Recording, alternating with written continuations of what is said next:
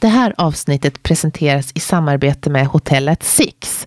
Ett designhotell mitt i Stockholm fyllt av annorlunda konst och inredning. Efter veckans intervju får du följa med bakom kulisserna och träffa hotellchefen Therese. Vi spelar in från ett av hotellrummen och jag upptäcker spännande saker som inte finns på så många andra hotell. Kan man få hjälp med att få ett rum omgjort till gym eller få en lyxjott om bara några timmar? Stanna kvar efter avsnittet så får du veta.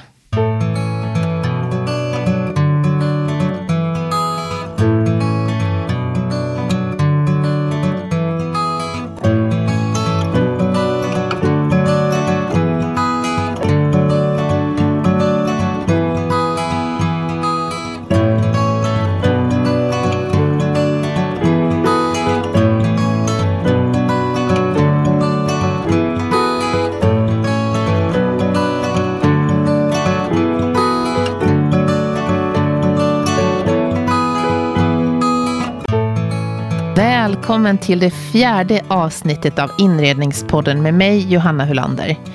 Varje onsdag kommer ett nytt avsnitt där jag träffar en person som arbetar med inredning, design eller arkitektur. Prenumerera gärna på podden så missar du inga avsnitt och skriv gärna ett omdöme så hamnar podden både högre upp på listorna och det är så roligt att läsa vad ni tycker. Har du någon fråga eller har du någon önskegäst som du vill höra här? Maila mig på johanna.joelhome.se. Den här veckan träffar jag en mycket välkänd profil. Han är arkitekt, formgivare och han har formgett allt ifrån teskedar, klockor till villor och hela stadsdelar. Hans kreativitet verkar inte ha några gränser och medan jag monterar upp ljudutrustningen på hans kontor så tecknar han ner nya idéer i sin skissbok. I veckans avsnitt delar han med sig av allt ifrån vad som inspirerar honom till karriärtips. Välkommen till inredningspodden Thomas Sandell. Tack så mycket. Och här sitter du och skissar. Ja, det är ungefär vad jag gör på när jag får möjlighet. Ja, det, vi sitter i... Ja, men nu pratar vi bara så då kan jag skissa på lite. Ja, det... är det så du hinner få så mycket gjort? Jag sa det till dig innan här, att när man googlar på dig så får man ju, det är ju liksom så mycket som man nästan inte orkar. Man tänker, hur produktiv har karln varit? Jo, na, ja, men det är väl så ungefär. Att jag gillar ju mycket att göra, så att jag gillar att ha mycket, många projekt på gång. Ja, det är liksom från stadsdelar till teskedar, till ja. eh, när jag var här senast, eh, krukväxt, eller liksom ja. växtdetaljer. Ja. Nej, men jag, jag har ju en förmåga att liksom, kommer det någon och frågar mig, vill du göra, vill du göra vin, eh, vinglas? Så jag, ja, vill du göra eh, matta? Ja. Så jag svarar egentligen ja till alla möjliga grejer. All, vissa saker har jag ju aldrig gjort förut, men jag tycker det, det är kul för att man har ju alltid någonting att lägga till. Säger du inte nej till någonting? Jo, det gör jag. Alltså numera säger jag eh, nej till till exempel. Ja, men om jag är hemma hos någon och så säger att ja, men vi skulle vilja bygga om i vårt kök. Det säger jag faktiskt numera nej till. Vilket jag inte gjorde förut.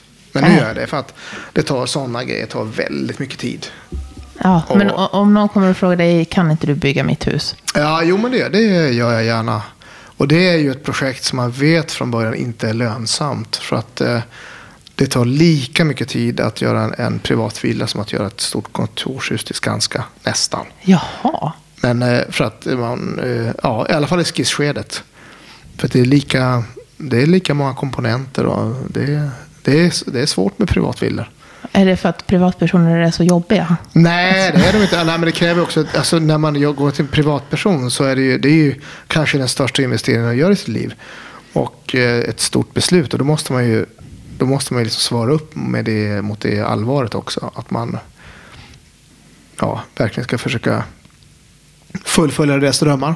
Ja. Men så om man däremot går till, till Skanska och ska göra ett kontorshus till någon hyresgäst. då är det ju liksom en, då är det mera business. Det blir inte samma engagemang från, från byggherrens sida då som det blir ett privathus. Ja, men trots det så tackar du ja till att bygga Ja, det gör jag. För det är just när man gör privatvillor, då, det, just det, det är ju det roliga också. Man kommer en familj nära. Det är ju rätt Man får ju liksom nya kompisar. Ja. Och förhoppningsvis så blir man kompisar också när det är klart. Ja. ja, är det, ja, det, är, det är också, och så kan man också testa lite idéer Inte för att, inte för att kanske villakunder ska vara provkaniner, men, men man, kan, man kan alltid testa något som liksom, ja, det vore kul att prova att mura det här teglet på det här sättet. Då kan man göra det i en villa.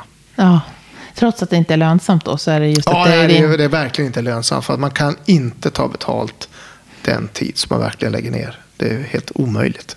Ja, Då tror man då skulle folk svimma. ja. Jag skulle hälsa så mycket från din eh, eh, tv-kompis Martina Eriksson som också är arkitekt. Ja, trevligt. Hon var också med i eh, första avsnittet av Inredningspodden. Ja. Och hon, eh, jag tänkte så här, det är alltid kul när andra får ställa frågor till, Ja. till, till varandra. Vad hon för fråga? Eh, jaha, hon hade många frågor. Nej, men hon undrade just först och främst vad det var som gjorde att du ville bli arkitekt. Ja, nej men alltså det... Du var ju reservofficer Ja, först. exakt. Det var, det var egentligen i den miljön som jag träffade i militären. Som jag träffade två kompisar som skulle, de skulle bli arkitekter. Och, då, eh, och de höll på liksom att eh, måla akvareller och sådär. Och, eh, och jag tyckte också, jag hade också tyckt det var kul att måla när jag gick i grundskolan och gymnasiet. Och så där. Så att då, ja, då hängde jag med dem och så målade vi. Målade på. Och sen kommer jag också ihåg att mina föräldrar hade en kompis som var arkitekt. Och han, det var alltid lite skoj med honom. Han var lite, hade lite, han kom alltid med lite nya bilar och liksom, ja, men det var alltid lite, lite uppståndelse kring honom. Så, där. Det, det var alltid lite, så jag kommer ihåg att, att eh, ja, men det, var, det var liksom någon sorts han var lite speciell som gjorde att mina föräldrar tyckte att han var en skojig typ. Så att jag, hade liksom en, jag hade ingen aning vad en arkitekt gjorde egentligen. Men jag hade en, en positiv bild av yrket via honom. Ja. Och sen så sökte vi då kompisarna i lumpen, arkitektlinjen. Och det märkliga var att det var jag var den som kom in. De kom inte in. Jaha. Så jag som var killen som hängde på kom in, men de gjorde inte det. Nej, men oj. Så det var lite antiklimax. Men å andra sidan, som en blev art director och den andra blev be- bebyggelsehistoriker. Så att de blev liksom ganska nära. Ja. Har ni kontakt fortfarande? Ja, eh, det har vi lite grann. Den ena, en av dem bor granne med mig nu. Och den andra är eh, en bebygg- antikvarie som vi an, anlitar nu idag. Så Kul. ja, vi har kontakt. Sen undrar hon också vad som motiverar dig att utvecklas i din arkitektur och som människa. Jag tänker, det Nej, jag kräver tyck- mycket... Jag tycker det är kul. Jag tycker det är väldigt roligt att, eh, att formge. Så det är det jag, det är det jag drivs ut. Jag drivs av det. Glädjen. Glädjen i att formge. Lyckan att göra grejer. Det är liksom. Jag, tycker, jag, gör, jag gör ju allt möjligt. Jag gör ju kavajer och väskor och klockor och porslin. Allt, allt möjligt. Ja. Bara för att det är skoj. ja. Tänk, kommer du att fortsätta hela livet? Är det, är det liksom... Ja, det hoppas jag verkligen. Ja. Det finns ingen... Det blir ingen, ingen pensionär här inte. Nej. ja, men vad är det du drömmer om näst? Så att det där har jag inte gjort. Det där skulle jag verkligen vilja om någon frågade. Nej, men jag har liksom aldrig... Ja, jag vet inte. Jag, brukar ibland säga att det vore kul att göra en kyrka. För att det är en sån där klassisk arkitektuppgift som... Men det byggs inte så många kyrkor nu för tiden. Men det vore kul att göra en, en sån, tycker jag. Ja. Ja, men sådana här kulturhus är också förstås... Det är sådana här prestigeprojekt för arkitekter som man... Det vore kul att bocka av också. Eh, en industri vore kul att göra. Jag såg att du har ju också slagit in på en ny karriär. Modellkarriär. Ja, ja, det ska vi inte säga ny, men den, eh, eh, ja, det är mer liksom så här på kompisstadiet. Ja, okej. Ja. För du är ju sambo med Anna Holtblad. Ja. En av mina favoritdesigners från Ja. när jag var ung. En av de dyrgrupper jag köpte först. Ja, det, liksom. det är bra.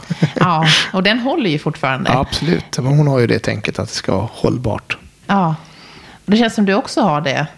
Ja, nej, men jag tycker att eh, de bästa husen brukar man ju säga, det är egentligen de som inte rivs. Det är de, alltså de hus som man kan återanvända. Och då tänker jag till exempel på de här, det finns ju en, i Stockholm så har det ju varit så att man har konverterat gamla industrier till exempel till bostäder. Och de här, industri, de här industrier, de byggdes en gång i tiden som industrier. Eh, som en batterifabrik till exempel, eller lampfabrik eller vad som helst. Och så under när de här, det inte har funkat att ha industrier i innerstan och man har behövt större lokaler som man har flyttat utanför stan. Och då blev de där industrilokalerna tomma. Och då blev de ett tag kontor. Det var ju liksom reklambyråer och lite sådana där IT-företag som flyttade in i de här. Och sen har man då drömt om att, att bo i de här också. Så har de konverterats till lägenheter. Så det är egentligen nu att, det, att de används i nya, inna, får nya innehåll om och om igen. Sen vet man inte vad händer om 50 år. Då kanske det är något helt annat. Då är det omodernt att bo i stan. Då kanske man ska göra något annat. Så blir de här, blir de här något, någonting igen. Så det tycker jag är de bästa husen som står och bara kan användas och användas om och om igen. Hus som specialgörs till ett specifikt ändamål. De kan ju snabbt bli omoderna. Måste byggas om eller ja. Man vet ju till exempel när man byggde miljonprogrammet. Då bestämde man att alla människor ska bo i tre rum och kök. Idag är nästan tre rum och kök den mest opraktiska formen för att vi har 60 procent singlar i, i Stockholm. Då är en trea för stort. Och den är för liten för en familj. Så att det man en gång i tiden bestämde att det här är den ultimata bostaden är 20 år senare, 30 år senare, den mest omoderna. När ni, när ni bygger, när du bygger och gör de här materialvalen med hållbarhet i åtanke, ja. hur lång sikt bygger ni på? Alltså, tänker du så att det här ska inte bara vara 50 år till man stambyter? Ja, utan här... alltså, man, man tänker, alltså, i, i, tanken tänker man ju tusen år, men det är klart att 100 år är väl lite mer eh, rimligt perspektiv. Ja, så då tänker ni också... Ja, vi försöker tänka så att det ska kunna funka i 100 år. Ja. ja. Det är ju ganska lång tid om man ja, säger det, emot. Ja, det är det. Ja. När man ser Men hur... det är sådana hus man gillar som är hundra år gamla. Ja. Men jobbar ni också med just då, jag tänker på de här gamla, när det gäller byggnadsvård, när man mm. har gamla fastigheter. Tar ni er an sånt också? Att... Det gör vi. Eh, vi. Vi har gjort det några gånger och vi har, när vi väl har gjort det så har vi varit ganska framgångsrika. För vi har vunnit sådana här rotpris som det heter två gånger. Nu har jag ju aldrig tyckt att det har varit vår specialitet, men det har visat sig att vi är rätt duktiga på det. Ja. Och det tror jag vi är, just för att vi, vi har förmågan att se kvaliteter i gamla hus och lägga till någonting nytt. Mm. Det är därför jag tror att vi, vi är rätt hyggliga på det. Ja. Eh, sen frågade jag också några första årselever på KTH. Mm. Och då så sa jag så här, har ni någon fråga som ni vill ställa till Thomas Sandell? Mm. De visste ju, alla visste vem du var såklart. Är du där och föreläser ibland? Nej, nej det är jag faktiskt inte. Det skulle jag faktiskt gärna vara. Det vore rätt kul. Jag var det förut alltid. Höll en föreläsning i årskurs 1. Jag berättade hur kul det är med yrket. Och då blev vi alla väldigt glada för att det är ju de hade ju haft en massa föreläsare som sa att det här yrket är hemskt. Men ja. det tycker inte jag. jag tycker det är världens bästa yrke. Så att, ja. Eh, så att eh, fortsätt och glada. Ja, och de undrar i alla fall, hur mycket ritar du till dig själv? Till mig själv. Nej, men? Jag, eh, jaha, du menar så att hur... Nej, men jag ritar ju, alltså det blir ju, ibland blir man ju lite grann som skomakarens barn. Att, att det som jag till mina kunder tycker är livsviktigt, infrästa kablar, eh, elen ska inte synas och så vidare det kan man ju hemma så tycker man att ja, det är en skarvsladd på golvet. Det är väl trevligt. Men, så att man, är ju, man har toleransnivån hemma är något, något annat. Mm. Än, eh, men jag har ju ritat Alltså jag har ju ritat eh, utbyggnadsförslag och nya hus på vårt landställe.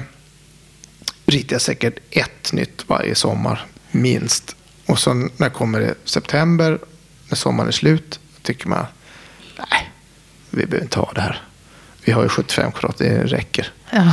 ja men, så jag, jag har hur mycket sådana förslag på tillbyggnader eller nya hus på tomten. Ja. Ritar, du på saker, men ritar du på saker hemma också? Så tänker du så här, men nu skulle jag nog vilja ha en ny... Eh, ja, jo då. Alltså här är en ny bokhylla där, så ritar jag den. För att, eh, och lite så här platsbygge grejer. Mycket sånt. Ja, men du bygger inte själv? Alltså kommit... fysiskt bygger, alltså du menar ja. själv står och snickrar? Ja. Nej. Nej. Nej, alltså jag bygger liksom lite, lite prototyper, på, men det är mer, mer möbler. Inte, inte ja, jag har ju som alla liksom byggt här terrassdäck och sånt där, men inte... Inte där drar du gränsen lite? Ja, jag snickrar. Ja. Nej, men jag vet ju att jag är bra på att rita. Jag är inte lika bra på att bygga. Det finns de som är mycket, mycket bättre på att bygga än vad jag är. Så jag anlitar dem. De undrar också sen, om du skulle rita ditt eget hus där du själv är beställare, mm. hur skulle din kravlista se ut? Finns det så här fem i topp, att de här kraven skulle ja, jag själv... Men jag skulle vilja ha en, eh, jag skulle vilja ha ganska rejäl takhöjd och då pratar vi tror jag sex meter. Eh, I alla fall någon del av bostaden. Vi, jag vill också ha volym. Eh, det vill säga att jag vill ha, ja just det som vi då volym blir det i och med att man har hög takhöjd. Men jag skulle också... Eh, alltså det behöver inte vara rumsindelat på traditionellt sätt. behöver det inte vara, utan det kan vara liksom avgränsningar och sånt som gör att man... Lite alkover. Alltså jag, skulle, jag vill blanda små utrymmen med stora. Ja. Alltså mer differentierat än en vanlig bostad egentligen är proportionerad. Så att säga ett vardagsrum 70 kvadratmeter, sovrummet 3 kvadratmeter. Ungefär så. Man kan dela av det med på något ja, sätt? precis. Mm. Alltså blanda små utrymmen, rumsligheter som det heter på arkitektspråk, med stora. Ja, är det något mer? Det där var tre. Eh, ja, alltså vill jag ju också ha material som är vettiga. Och det kan vara allt från tegel, betong, trä. Alltså material som är sig själva nog. Som inte krävs mycket skötsel heller. Exakt, ja. precis. Jag tänker de som är, eh, det är många yngre lyssnare, eller mm. yngre, yngre än, än, än oss då, mm. eh, som är, ja, är i 25, 25-årsåldern. Man är ja. klar för att ha gjort en nyutexad. Vad är ditt tips och, eh, utifrån din erfarenhet? Är det något sånt tips att det där skulle jag ha gjort annorlunda om jag var nyutexad nu? No, alltså vad jag, alltså jag, jag tror att ett bra råd det är när man börjar få uppdrag, tacka ja till allt.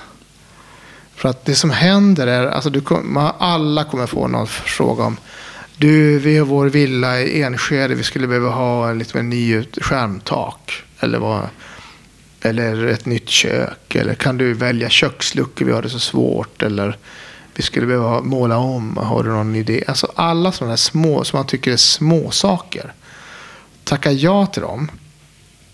För att de här personerna som då eh, du hjälper med köket nu. De får en relation med en arkitekt. Om tio år. Då den här personen har blivit inköps ansvarig på NCC. Eh, och kommer ihåg dig som arkitekt. Ja, men den här, jag, har, jag känner en arkitekt. Eller så tio år till så är det någon som är projektutvecklare på Skanska. Samma person som har antagligen bytt jobb.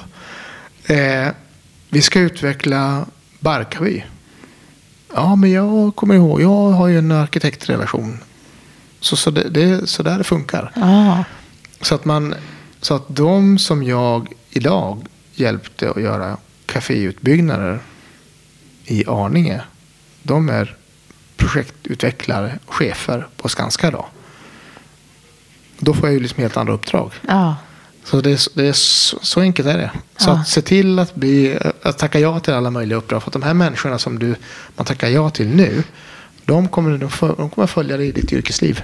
Ja, bra tips. Mm. Väldigt bra tips. Så var, var snäll med alla. Ja.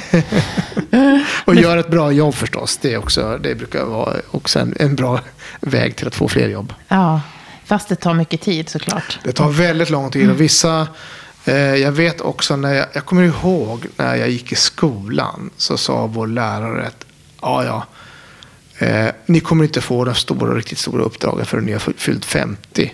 Och jag tänkte, vad fan säger han? tokgubbe. Eh, jag ska minsann visa. Tyvärr, eller jag kan säga att hade han ganska rätt. Alltså de riktigt, alltså de riktigt stora uppdragen, de får man faktiskt inte förrän man blir lite äldre i det här yrket. Men det är också en stor fördel. För att arkitekter blir mer attraktiva när vi blir äldre. Det är inte så vanligt i kreativa yrken att det blir så. Så att eh, det är ett jättebra yrke att Åldras i så. åldras i. Ja. Så att eh, om man tittar på en art director och sånt där. Är man 40 är man nästan körd. Mm. Så att det här är jättebra. det är jättebra yrke. Ja, det är bra reklam. Ja. Väldigt bra. Och jag tänker på fördelningen kvinnor-män nu. Mm. Eh, Det har ju varit ett ganska traditionellt manligt yrke får man väl ändå säga. Nej, det har faktiskt inte varit. Alltså, så länge jag kan minnas har det varit ungefär 50-50 Jaha. i, alltså på utbildningarna. Ja, det har varit, det har varit länge. Ja. Däremot så kan man ju se att när man då tittar efter examen, kanske 20 år senare, då är många tjejer som har försvunnit.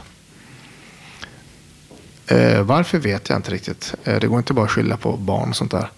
Men nu, det här är i alla fall den generation som jobbar här på kontoret, då är det ju inte så.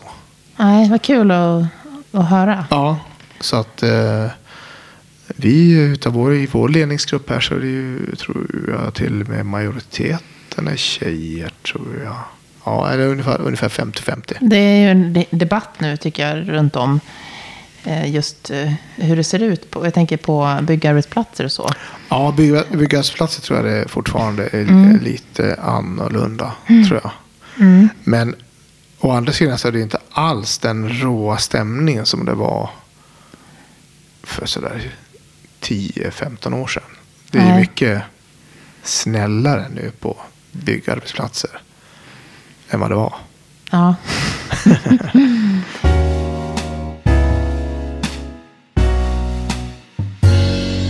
Du får gå tillbaka till, eh, jag tänker på, på um, eh, hela din, eh, eller liksom hela ditt liv så. Ja. Ni, ni lever, du och Anna Holtblad, som designer och formgivare och arkitekt. Och, eh, är det någonting som, som, hur mycket inspirerar ni varann?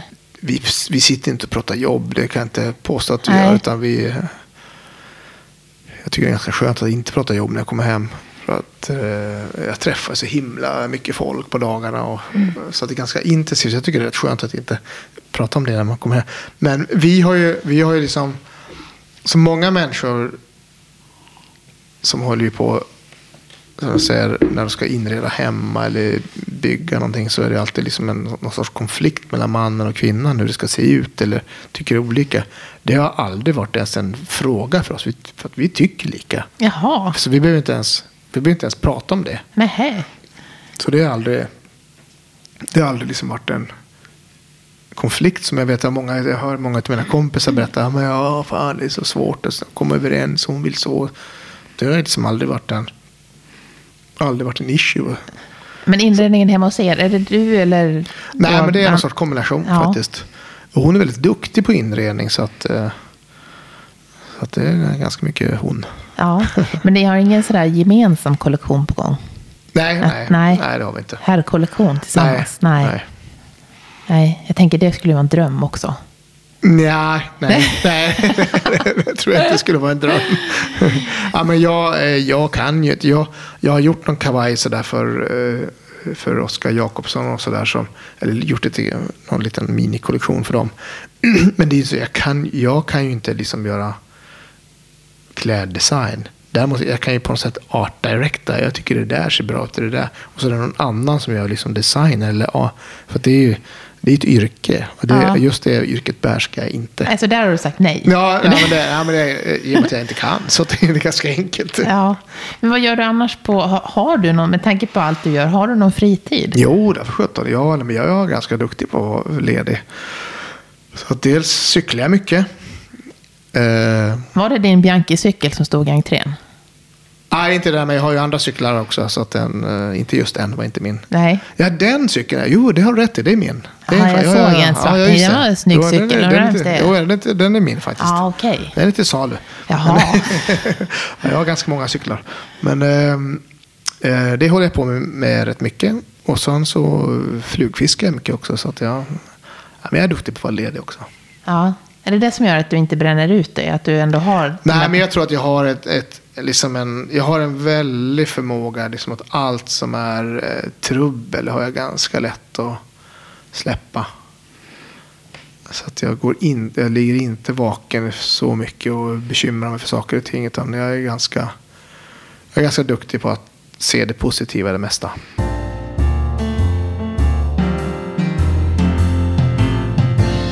Nu det senaste jag såg, då har du ju eh, haft vernissage. Ja, det hade jag i lördags.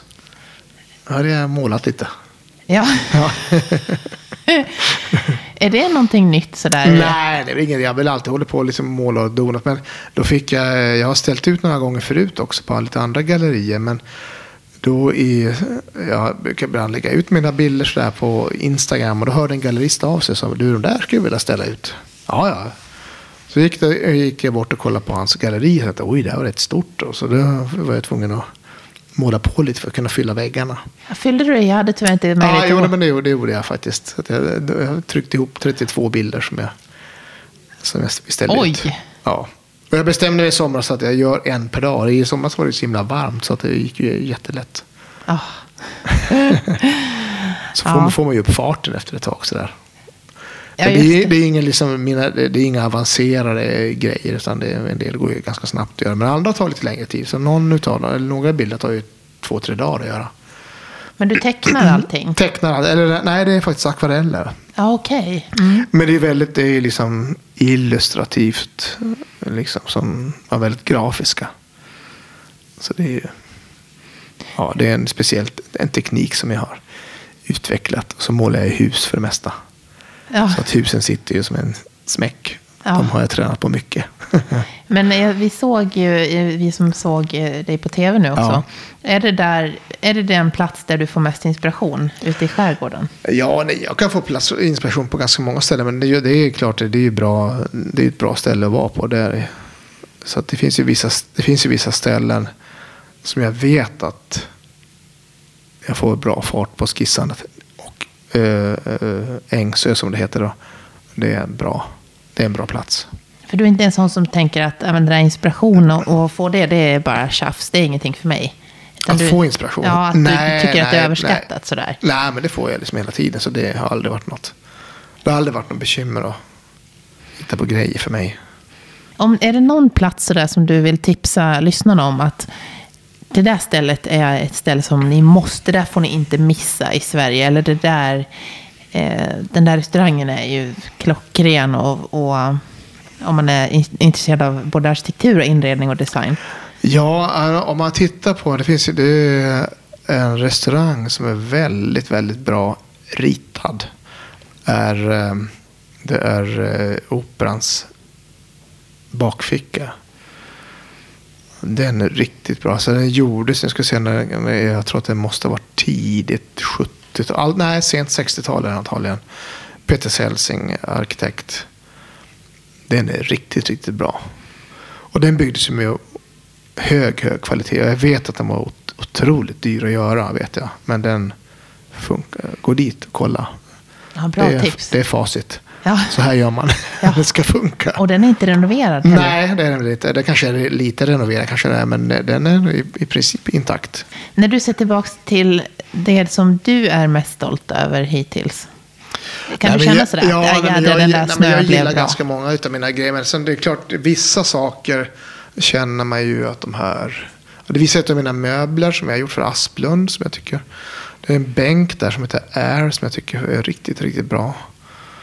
Uh, så har jag gjort några grejer för Ikea. Den här plaststolen Vågö som också är fin. Ja, den har väl, den har De har vi ju de flesta många som har den. på att säga. Ja. den är ju rätt, den är ju prisvärd om man säger så. Ja, Eh, så det visar av mina, utav mina husprojekt också som jag tycker blev riktigt bra. Gåsaga till exempel, ett sånt. Eh, så vi har gjort ett nere i Eriksberg. Ja, men det finns, jag har en del som jag tycker wow, vad bra Mm. de blev. Du kan, du kan ju nästan ha en sån här rundtur snart med alla dina projekt. Precis, jag kan ha en sån här buss som åker runt. Ja. det kanske blir lite långt mellan stoppen bara. Men eh, du inspireras ju mycket av andra skandinaviska Ja, designers och ja. arkitekter. Nej, men jag har alltid eh, gillat eh, Alvar Aalto och alltid varit en... Eller han, egentligen var det en förebild för mig för att jag på det sättet att han... Jag upptäckte en arkitekt som var intresserad av alla möjliga... Alla grejer som jag var intresserad av. Alltså formge allt. Vilket han också gjorde. Han, star, han gjorde ju möbler och tyger och vaser och lampor och allt möjligt. Och hus och, och jag, allt. jag bor faktiskt i är en, eh, jag bor i en lägenhet som han har ritat. Mhm. Ja, den är väldigt funktionalistisk. Och var ligger den här? På Gärdet. Okej. Ja, just det. Han har faktiskt inte ritat lägenheten, men Nej. däremot har han ritat stadsplanen. Ja, precis. Mm. Men de är väldigt bra. Är det bra planlösning på lägenheterna också? Ja. ja men du, du, vad heter det? Kampementsbacken var det? Ja. ja precis. Ja, det är fina, fina, fina lägenheter, eller fina hus. Är- Det är någonting sådär att det där, det där är mitt stora drömprojekt nu som kommer. Som du vet att det här är under året som kommer. Ja, men vi har ritat några hotellprojekt som jag tycker blir väldigt fina. Är ett där nere i Kalmar och ett annat uppe i Kiruna. De två hotellprojekten ser riktigt bra ut. I alla fall nu innan de är byggda. Är de klara nästa år? Nej, Eller det kommer de inte vara. Utan eh, det, Kiruna börjar byggas näst till våren när kärlen har gått ur marken. Eh, och Kalmar vet jag inte riktigt, men kanske också ja, 2020 kanske. Ja, intressant. Så då är, ni, då är du inne på hotell... eh, Ja, men just då eftersom du frågade så var det, det var de första som ploppade upp i mitt huvud för att det var de vi håller på med just nu. Men sen har vi, håller jag också på med ett bostadshus i Umeå som ser jättespännande ut. Och, ja, men det är lite... Det finns en del små pärlor här och där. Ja, man ser på dig att det här är... Man ser riktigt hur, hur glad du blir när du pratar om de här projekten. Eh, I kommande avsnitt av eh, Inredningspodden, är det någon gäst du tycker så här, den där personen tycker jag skulle vara bra att lyssna på, intressant att lyssna på? Ja, nu ska vi se inre. Ja, Har du bra? Har du... Har du eh, Jonas Bolin är alltid kul. Mm, han har du jobbat med ju. Ja, alltså han, Jonas är ju lite äldre än vad jag är och han, alltså när jag gick i skolan så var Jonas var ju en kändis redan då. Han hade gjort Betongstolen och sånt där så att han var ju en star. Man kände ju till Jonas Bolin och Filip Stark, det är ungefär de två namnen man hade lärt sig i möbelvärlden. Men, eh, så att han, han kan man säga, han var ju en föregångare till alla oss andra på något sätt. Mats Tiselius ska jag träffa, han är ju kul. Alltså det här är ju lite den äldre generationen. Men Apropå det här med åldras. Ja, nej, men också, och, ja en, för att, en som är faktiskt lite kul. Det är, ju, det är ju faktiskt Åke Axelsson som jag tycker gör ungdomligare möbler nu än vad han gjorde när han var ung. Stol... Ja, stolmästaren. ja. För att ja, men han, eh, han gör riktigt bra grejer. Jag tror inte riktigt man... man eh, alltså vore det en ung person som skulle göra de där möblerna så skulle den personen få massor med uppmärksamhet. Eh, men Åke har ju varit med så länge så att man tar för givet att han gör bra grejer. Så att han får inte så mycket uppmärksamhet för just de där grejerna som är ju faktiskt riktigt, riktigt bra. Mm, och bekväma. Och bekväma, och, men också liksom har en sorts eh, spirit i sig som är någonting helt annat än vad man kan tro av en, av en stolmästare som kan göra det mesta. Men jag tror, jag tror att just det för att han kan så mycket så vågar han släppa loss och göra något annat. Det var tre män. Har du någon kvinnlig eh, Jo, det, gäst som eh, du säger så här, ja. Eh, jag lärde känna lite grann på slutet när hon levde, Ulrika Hydman Wallin. Nu är ju hon död, men det hade varit väldigt kul att, för att jag hade liksom en bild av henne som visade sig inte riktigt vara komplett. Jaha. Det hade varit kul att lyssna mer på henne. ja. Eh, jag tycker Ingegerd Råman också är en sån som du skulle ta och prata med. Det är också en, hon gör ju glas. Ja. Och eh, gör, hon är också en sån som gör, tycker jag, bättre och bättre grejer ju äldre hon blir. Så att, eh, det är ett tips. Ett jättebra tips. Ingegerd Råman. Jättebra Här kommer tips. vi. Ja. Tack så hemskt mycket. Du, om man vill komma i kontakt med dig, om man vill bygga det där huset nu, Ja. att, eller snarare att du ritar huset, Ja. hur kommer man i kontakt med dig? Ja, det är enkelt. Man ringer bara. det står i telefonkatalogen. eller så skickar man ett e-mail. Eller det står ju eh, www.sandellsandberg.se har vi en hemsida. Så det är jätteenkelt. Jag är inte svår att nå. Eh, Fantastiskt. Tack snälla Thomas Sandell. Mm. Ja, tack själv.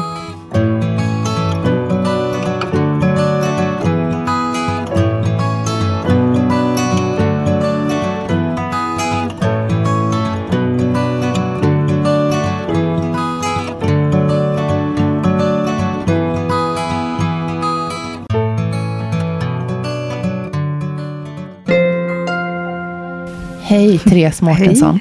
Hej. Hej. Vad, vad, jobbar du som här på hotellet?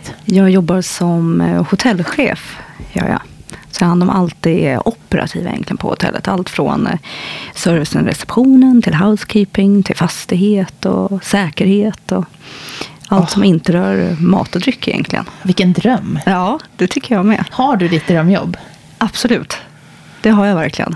Ah, Det var, jag vet när jag såg att Petter skulle öppna det här hotellet. Det var att, även fast det var så tre år bort innan det skulle vara klar, färdigbyggt. Så var det att jag var så här, dit, där ska jag jobba. Och så blev det? Japp. ah.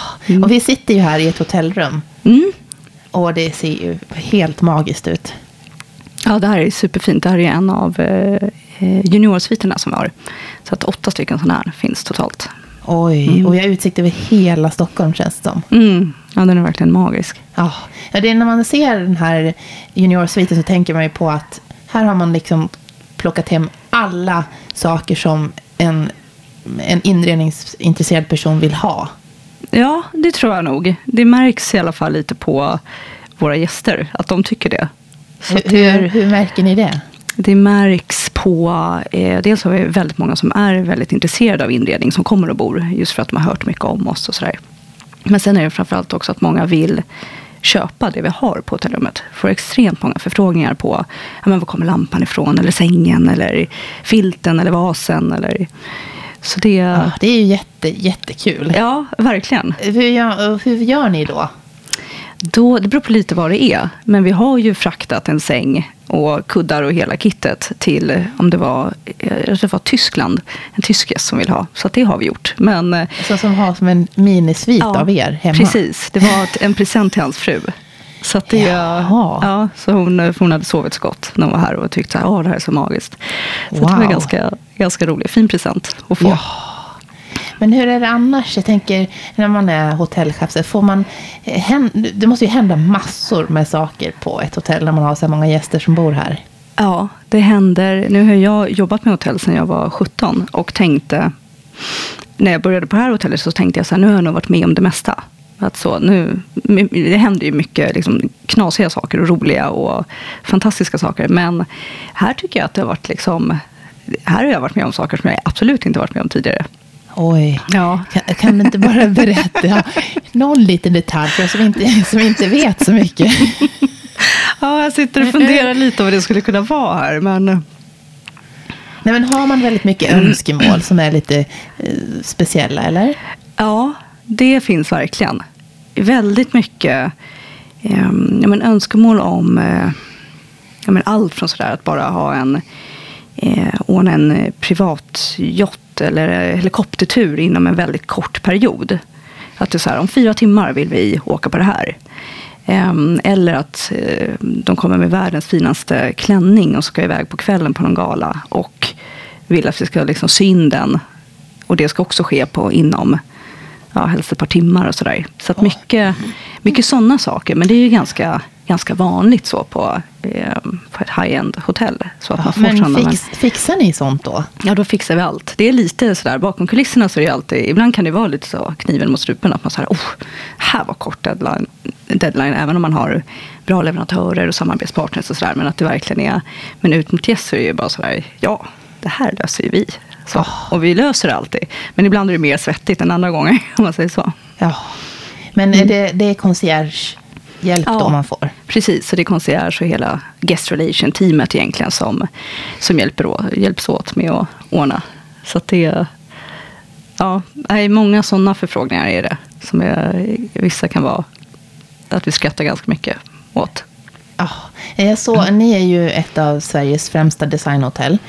Eh, märker ni att ni får många sådana gäster som har det intresset? Eller hur... eh, Ja, det gör vi. Ehm, vi är fortfarande så pass nya, men vi märker att ja, jag tycker att det är många som kommer just för att de har hört om eh, ja, designen och framförallt att det är, en, att det är från eh, Universal Design Studios, så att det är en internationell arkitekt som har gjort. Så det gör också att det är ganska stort internationellt. Ja, just det. För det är ju en, en Londonbaserad Ja, byrå som har ritat Precis. alltihopa, eller hur? Ja, precis. Så att det, eh, ja, så jag tycker att det märks. gör det. Men det är klart att det är en, en mix sådär.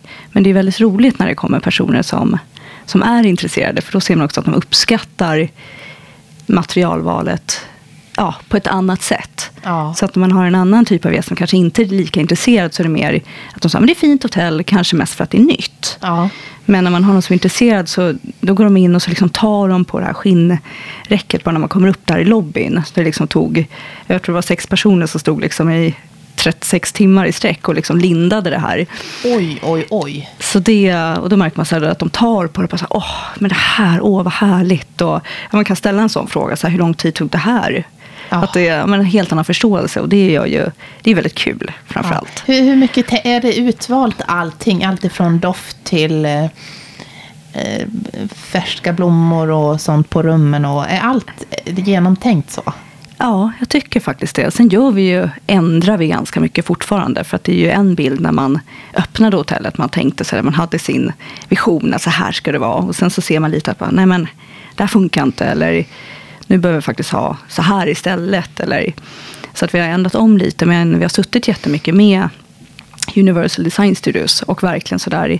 För det tycker jag man kan se ibland när man bygger fantastiska hotell med jätte, jättefin design. Men sen så när, när driften kommer igång som liksom hotellchef och eh, ja, hela liksom operation-teamet så är man inte lika noga med att välja de materialvalen. Det är ju allt från ja, men det man har på rummet till eh, det som eh, food and beverage manager gör, tar fram alla ja, men porslin och hela den biten. Att har man inte det intresset då så är det lätt att det fallerar lite.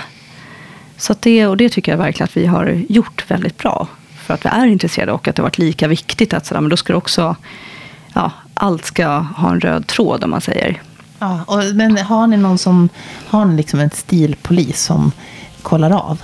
Att det, nu har vi, nu har vi liksom inte följt den här röda tråden eller nu... Ja, men lite. Det är ju framförallt jag och min eh, kollega Henrik som gör. Då skickar vi ofta till Richard som jobbar på Universal Design Studios. Som har ja, kreerat det här med sitt team. Då, då skickar vi till honom så här. Är det okej? Okay? Jag vill, skulle vilja köpa den här. Det här tycker det passar. Eller som när vi tittade på alla blommor till exempel. Då var det också så här. Men vad ska vi ha för? Då behövde vi liksom få en moodboard av honom. För att vi skulle ändå tänka. Ja, tänka rätt. Ja, det har ni lyckats med. För nu står det ju en otrolig bukett med palmblad och amaryllis i entrén idag. Ja, precis. Ah, mm. Men det är för de som är nyfikna och vill bo på det här fantastiska hotellet. Hur... Jag tänker om de som sitter runt om i Norden och tänker men det där låter ju som en kul grej att åka och ta en weekend på. Hur gör man enklast för att boka? Då, enklast är hemsidan, absolut då, då vänder man sig till hemsidan bara. Ja, och den är hotell? Den är hotellatsix.com. Oh. Mm. Ja, och, och, så kan man inte få ett hemligt tips om man vill ha bästa pris på ett hotellrum.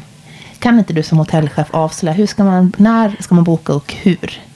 Då ska man boka så lång tid som möjligt i förväg. Jaha. Och hemsidan. Det är, hemsidan har alltid det bästa priset och har den inte det, då är det bara att höra av sig. Då kan man höra av sig direkt till mig. Oh. för den ska alltid ha bästa priset. Aha. Ska den. Så att även om man hittar, för vi har ju mycket så här med Booking.com och andra sidor som också eh, ja, har våra rum om man säger. Men du får aldrig ett bättre pris där. Det ska du aldrig kunna få, utan det ska alltid vara på hemsidan. Mm. Så, där, så det, och sista mm. minuten-priser behöver inte vara det bästa alltså? Den är Nej. lång tid? Nej, mm. lång tid. Skulle jag säga. Absolut. Ja. Sista minuten, eh, kanske på vissa hotell att det är så, men inte, hos oss är det inte det. Det blir aldrig att man liksom går ner så pass mycket i, i pris. Utan det är mer att man har, eh, i, om du är ute i lång tid i förväg, så är det bättre. Oh, men tack snälla Therese för att vi fick sitta här. Ja, tack själv.